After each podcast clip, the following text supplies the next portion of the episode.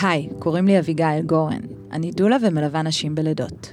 ואני מיכל רוזן, אחות, מיילדת, ואתן מאזינות לבאות לעולם, שיחות על הריון ולידה.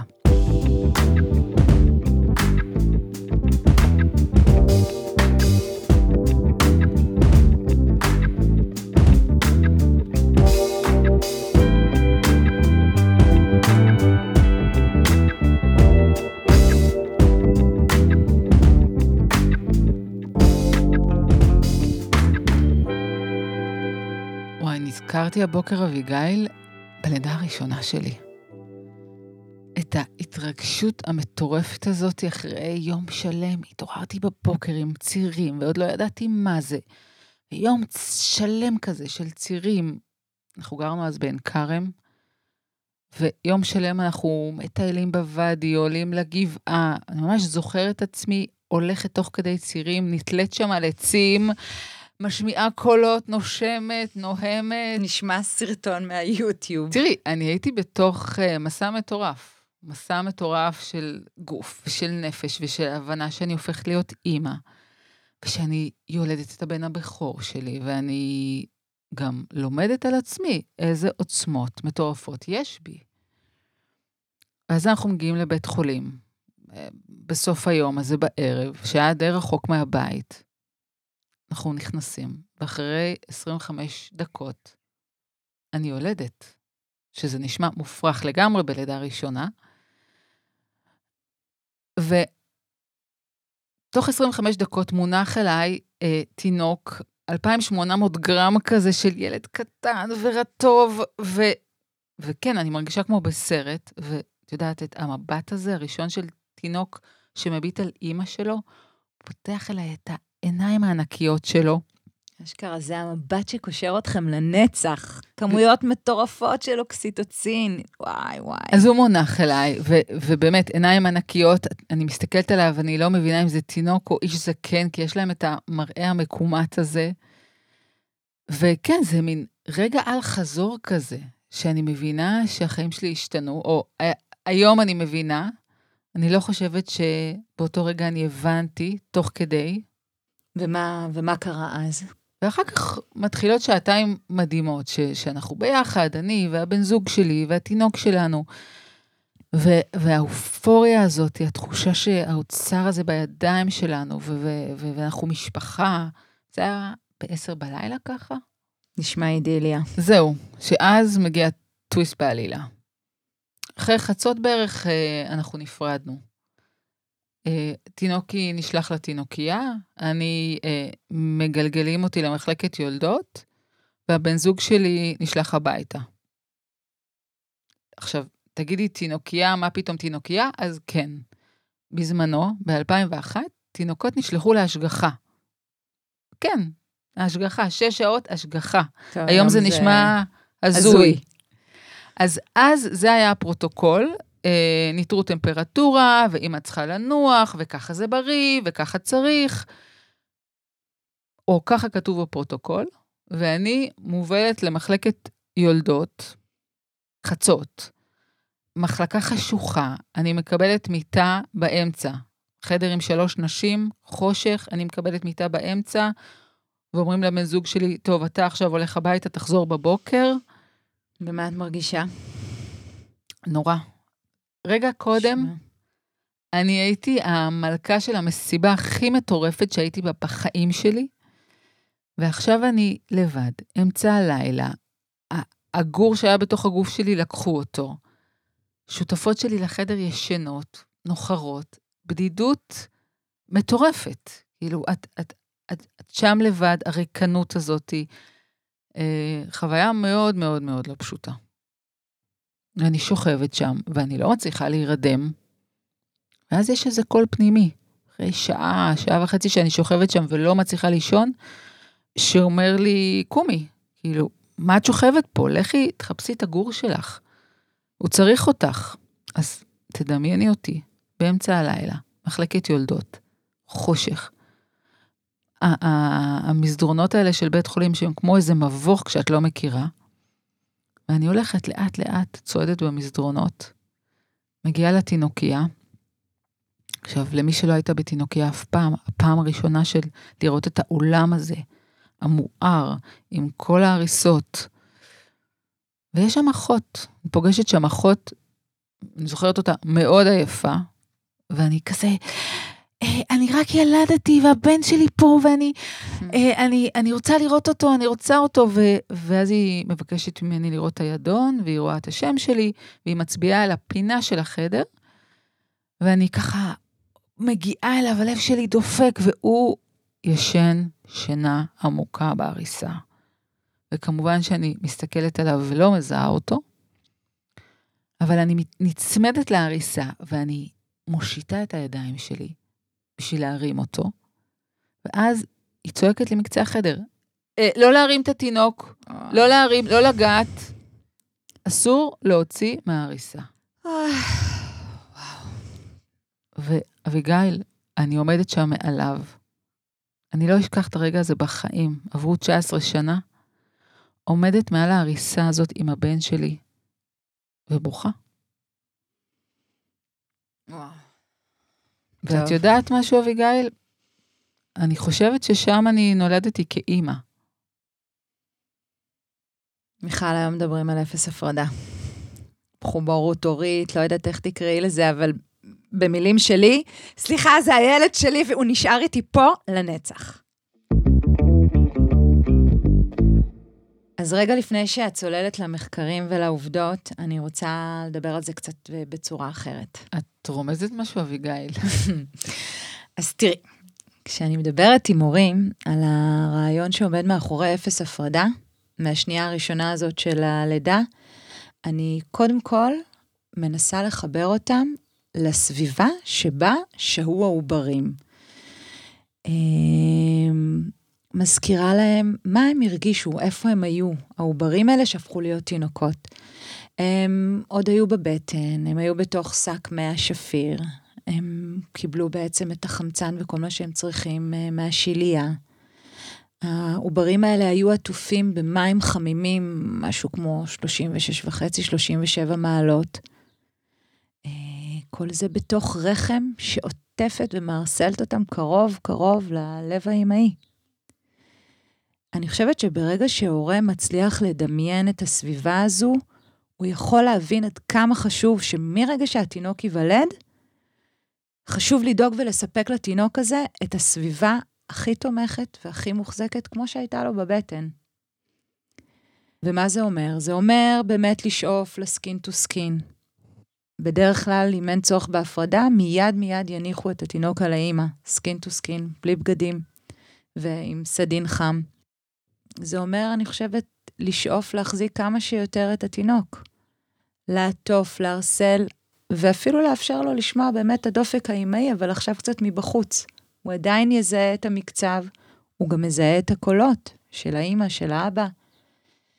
אמ, דבר נוסף חשוב זה קשר העין הראשוני הזה, הם בשעות הראשונות הם פקוחי עיניים, הם מלאים באדרנלין. תסתכלו להם לתוך העיניים.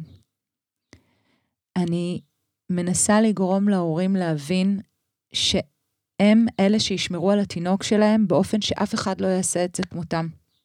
בטח שלא בתינוקייה, כי יש שם עוד המון תינוקות, ולצערי מעט uh, אחיות. ואני אגיד, אתם ההורים, זה לא תמיד נתפס ברגע הזה של שנייה אחרי לידה, אבל אתם ההורים, תהיו עם התינוק. ואיזה סוג של תגובות את פוגשת? יש את אלה שזה ברור להם שזה מה שהם הולכים לעשות, ולא משנה מה, הם מתכווננים ומתארגנים לזה, ויש את אלה שאומרים לי, שנייה רגע, אני לא יודעת בכלל איך אני אהיה אחרי לידה. אולי זאת תהיה לידה מאוד ארוכה, אולי אני אמות מעייפות, אולי אני אהיה מאוד כאובה. משאירים לעצמם את האופציה להשאיר uh, את התינוק בתינוקייה, ושאולי זה לא כזה נורא. אז אני לגמרי מסכימה, ובאמת, אם אנחנו מתחברות לחוויה החושית של התינוק, המסע הזה שלו מהרחם החוצה, זה מאוד יעזור לנו להתחבר לרציונל. אז בואי רגע נתחיל מחום גוף של התינוק. אנחנו יודעות שמרגע הלידה, חום גוף של התינוקות צונח ממש תוך שניות. והשמירה על חום הגוף שלהם היא מאוד מאוד קריטית. היא קריטית להישרדות שלהם. עד כדי כך היא קריטית להישרדות, שארגון הבריאות העולמי פרסם אה, תוצאות של מחקר והגדיר ארבעה עקרונות בסיס שיעזרו לשרידות של התינוקות אחרי לידה. מה הם העקרונות? אז הם ממליצים על ארבעה עקרונות. הראשון זה ייבוש. לייבש את התינוק איך שהוא נולד, זה יעודד אותו לנשום. לייבש הכוונה לנגב? לנגב, כן. אוקיי. אוקיי. לנגב כי הם נולדים רטובים, ואז, מהמם. אה, ומאוד חשוב לייבש אותם. העיקרון השני הוא skin to skin, מגע עור לעור מיידי. אה, זה מאוד יעודד הנקה, ו, וגם משפר את השמירה על חום הגוף. דבר נוסף, זה העברה של בקטריות טובות מאימא לתינוק. אנחנו תכף אה, נפרט על העברה של הבקטריות האלה. העיקרון השלישי זה ניתוק מושהה של חבל טבור. לחכות קצת עם הניתוק של חבל טבור. אנחנו מדברים על 50 cc של דם שעוד עוברים מהשליה אל התינוקי בחמש הדקות הראשונות, וקוראים לזה ניתוק אופטימלי של חבל טבור. הדם הזה, צריך להבין, הוא שייך לתינוק, ולא לנתק מיידית. אוקיי, אז אלה הם דברים שאני מניחה שהמיילדות יודעות, ואני מאוד מקווה שהם מתקיימים. אבל בכל זאת, מה חשוב לנו להגיד להורים על השעה הזאת, שעתיים הראשונות אחרי לידה? אז עוד עיקרון רביעי, שזה הנקה. אנחנו יודעות שזאת התזונה המיטבית עבור תינוק, וכדאי מאוד לעודד הנקה בחדר לידה. לפחות לתת את הקולוסטרום.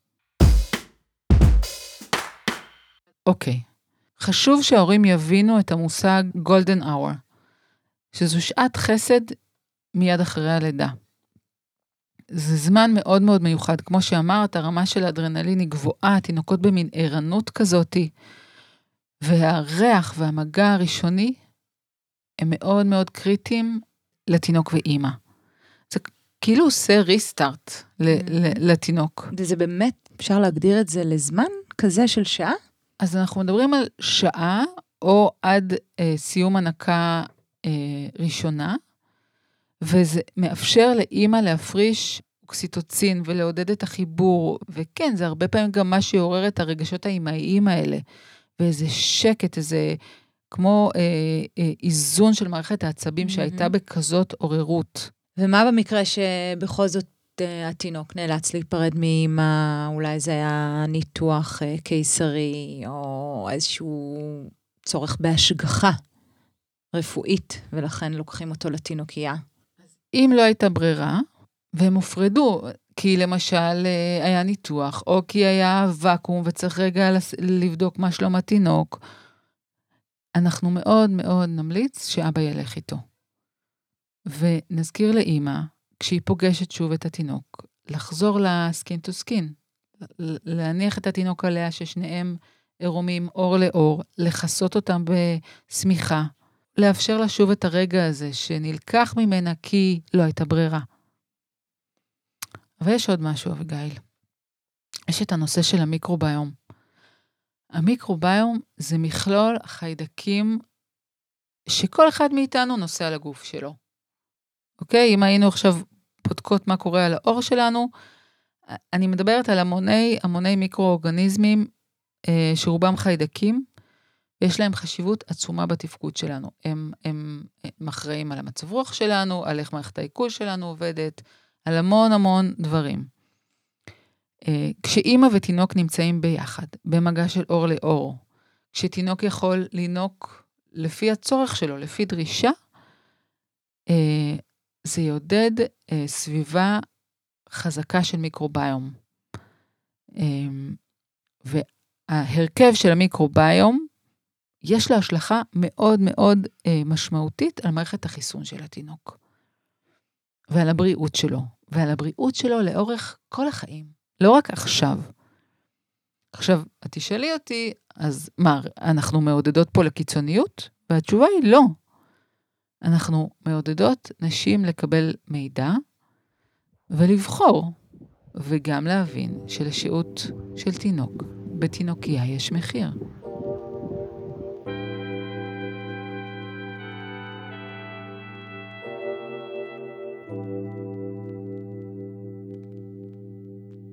אביגיל, תני לי איזה סיפור לידה.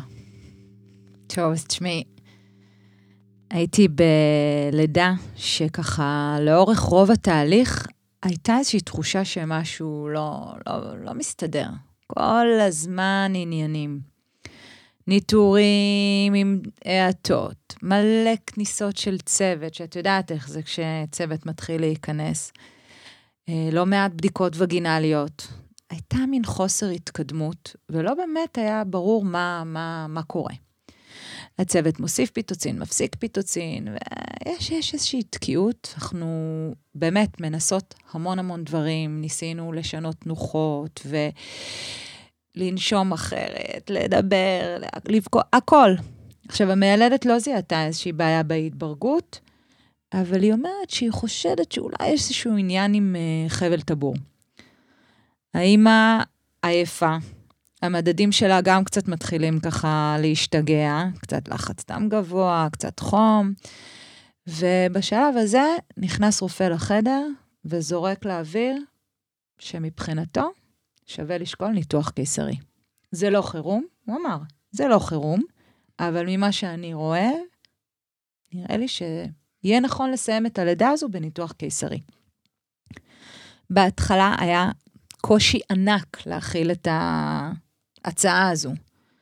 עד כדי כך שהזוג אמר לו, תצא בבקשה. אמ, וכמה שלא ניסינו להמשיך בדרכים אחרות כדי באמת לקדם, להניע, לאוורר, כלום, ללא הצלחה. ואני הרגשתי שמתחילה להזדחל לה מין עייפות, תסכול, וקצת חוסר אונים של ההורים, של האימא במיוחד, בכל התהליך הזה, בגוף שלה, במה מה קורה פה. ואז הבן זוג שלה מציע לשקול בחיוב את הרעיון של הרופא לגשת לניתוח קיסרי. וואי, מיכל, האימא, מה זה בוכה? רק שמעה אותו אומר את זה, והיא כבר באמת מאוד מאוד עייפה, והיא מבחינתה גם חוותה לא מעט צירים. היא ימים ארוכים עשתה עבודת הכנה, ולמדה, וקראה. כל מה שהיא רצתה זה באמת ללדת לידה טבעית, אבל עוד יותר מזה, לידה וגינלית. ואני מרגישה את ההתחלה של האבל שלה, על מה שאין, על מה שלא יהיה. ואחרי שהם ככה מדברים ובוכים, אני נזכרת ברגע אחד במפגש שלהם, במפגש uh, הכנה, לפני הלידה, שהיא מדברת כמה חשוב לה שיעש, שהם יעשו מחוברות הורית. שלא תהיה הפרדה בינם לבין התינוק. אנחנו מנהלות שיחה טובה, אני מזכירה לה שהולכת להיות פה קודם כל לידה. אמנם לידה קיסרית, אבל לידה. אני כל כך מסכימה איתך. כי גם אם זה ניתוח קיסרי, זה כל כך חשוב לזכור שזו עדיין לידה. שזה מפגש בין ההורים לילד שלהם. להדגיש את זה. ויש גם, מיד אחרי הלידה, הבנה שיהיה פה תינוק, ויהיה פה הורים, וכל מה שאנחנו רוצים ברגע הזה, לעשות הכל בשביל שהתינוק יהיה איתם, ללא הפרדה. ומאחר והיא תהיה בניתוח, אז אבא יתפוס פיקוד, ואבא יהיה עם התינוק ללא הפרדה. ובאותו רגע שהנחתי את זה, הבנו שזה המשאב שלנו להמשך הלידה. האפס הפרדה. והאימא הבינה שאם היא בוחרת עכשיו בניתוח הזה, לא מתוך החירום, אלא בהחלטה מודעת, אנחנו נוכל קודם כל לסחוט את הקולסטרום, את החלב הראשוני, ואז ניתן את זה לאבא והוא ייתן לתינוק. כמובן שגם אה, וידאנו עם הצוות שאבא יוכל להיכנס איתה, כי זה לא ניתוח חירום, ולהיות איתה ברגע הזה שהתינוק מגיע. זה ממש שינה את פני הלידה. נכנסה אנרגיה חדשה לחדר, היא התיישבה ואספה את עצמה, והיא נראתה באמת כל כך כל כך מאושרת ומתרגשת מהלידה של הילד שלה. וואו, ממש סיפור מרגש. תראי איך הדברים השתנו מאז שאני ילדתי ב-2001. אה, שזו בכלל לא הייתה אופציה, כי קודם כל, השגחה של התינוק. אז ההתארגנות של אפס הפרדה בארץ היא, למעשה התחילה מקבוצת אימהות. אימהות שהתארגנו יחד בשביל לשנות את האופן שבו הפרידו בין אימא לתינוק. הם רצו לשנות את הנהלים של בתי חולים.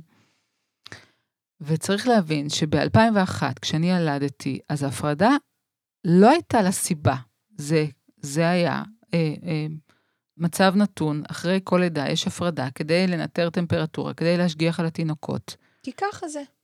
וזה נכון. לא היה מבוסס ראיות, זה לא מה שאנחנו קוראים לו evidence base, אלא זה היה הפרוטוקול. אז בואי ניתן רגע קרדיט קצת למי שהוביל את המהלך הזה, חוץ מאותן נשים שהקימו צעקה, אימהות שרוצות להיות עם הילדים שלהם באופן טבעי אחרי לידה. אז זה התחיל עם אה, אה, אליאנה עובדיה ורוני בארי, ודי מהר הצטרפה אליהם גאיה הבר ברנע, ומאז הצטרפו אליהם המון המון המון פעילות, אימהות, ואני יכולה להגיד לך שזו ממש תנועה שצמחה מהשטח.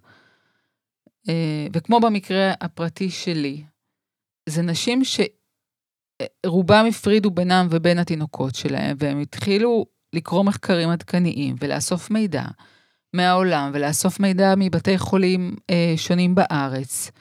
ולאסוף המון המון המון עדויות מנשים על איפה מפרידים ואיפה לא. והם הצמיחו את התנועה הזאת, והם שינו את פני הלידה בארץ. ואני רוצה להגיד שמי שזה חשוב לה לקרוא ולאסוף מידע, אני מאוד ממליצה להיכנס לאתר של הקבוצה אפס הפרדה, ויש להם גם דף, ולקרוא על זה, ולהצטרף. גם נעשה מאמץ באמת אה, לראיין אותם. להביא לכאן את אחת מהן, נשוחח על זה. אז נסכם? נסכם. אפס הפרדה, מסכימה איתי, זה עקרון רצף בסיסי, טבעי וממש הישרדותי בתהליך לידה וההתפתחות של התינוק. אנחנו כאן כדי להזכיר לכם שהבחירה שעשיתם להפוך להיות הורים היא בחירה מאוד מאוד משמעותית, ויש לכם את האחריות ואם אתם חוששים מהשעות הראשונות, עדיף שתדאגו לאדם קרוב, סבתא, חברה טובה, מישהו שיוכל לבוא ולתת יד עם התינוק, מאשר להשאיר אותו בתינוקייה. וכמו שאמרנו קודם, זה מעודד קשר, והשהייה הזו שלכם עם התינוק במגע אור לאור, הנקה תכופה על פי דרישה של התינוק, כל אלו יעודדו יצירת סביבה מיקרוביום חזקה, ויש לזה השלכה על מערכת החיסון. כאן מגיע אבל. יהיו נשים שלא תהיה ברירה והם ייאלצו להיפרד מהתינוק שלהם, אם הם היו בניתוח, או אם הייתה איזו לידה שהיא התערבותית, או שהם יבחרו להיפרד לכמה שעות. אני רוצה להגיד שחוויות לידה הן חוויות מאוד מטלטלות. והטווח הוא עצום בין לידה אה, מדהימה לבין לידה שהיא טראומטית. וכך גם הטווח של הבחירה של נשים בהיריון ולידה. אז בבקשה, תנסו אה, להניח את השיפוטיות בצד, כלפי נשים אחרות, ובטח כלפי עצמכם. ועולה לי פה המילה חמלה.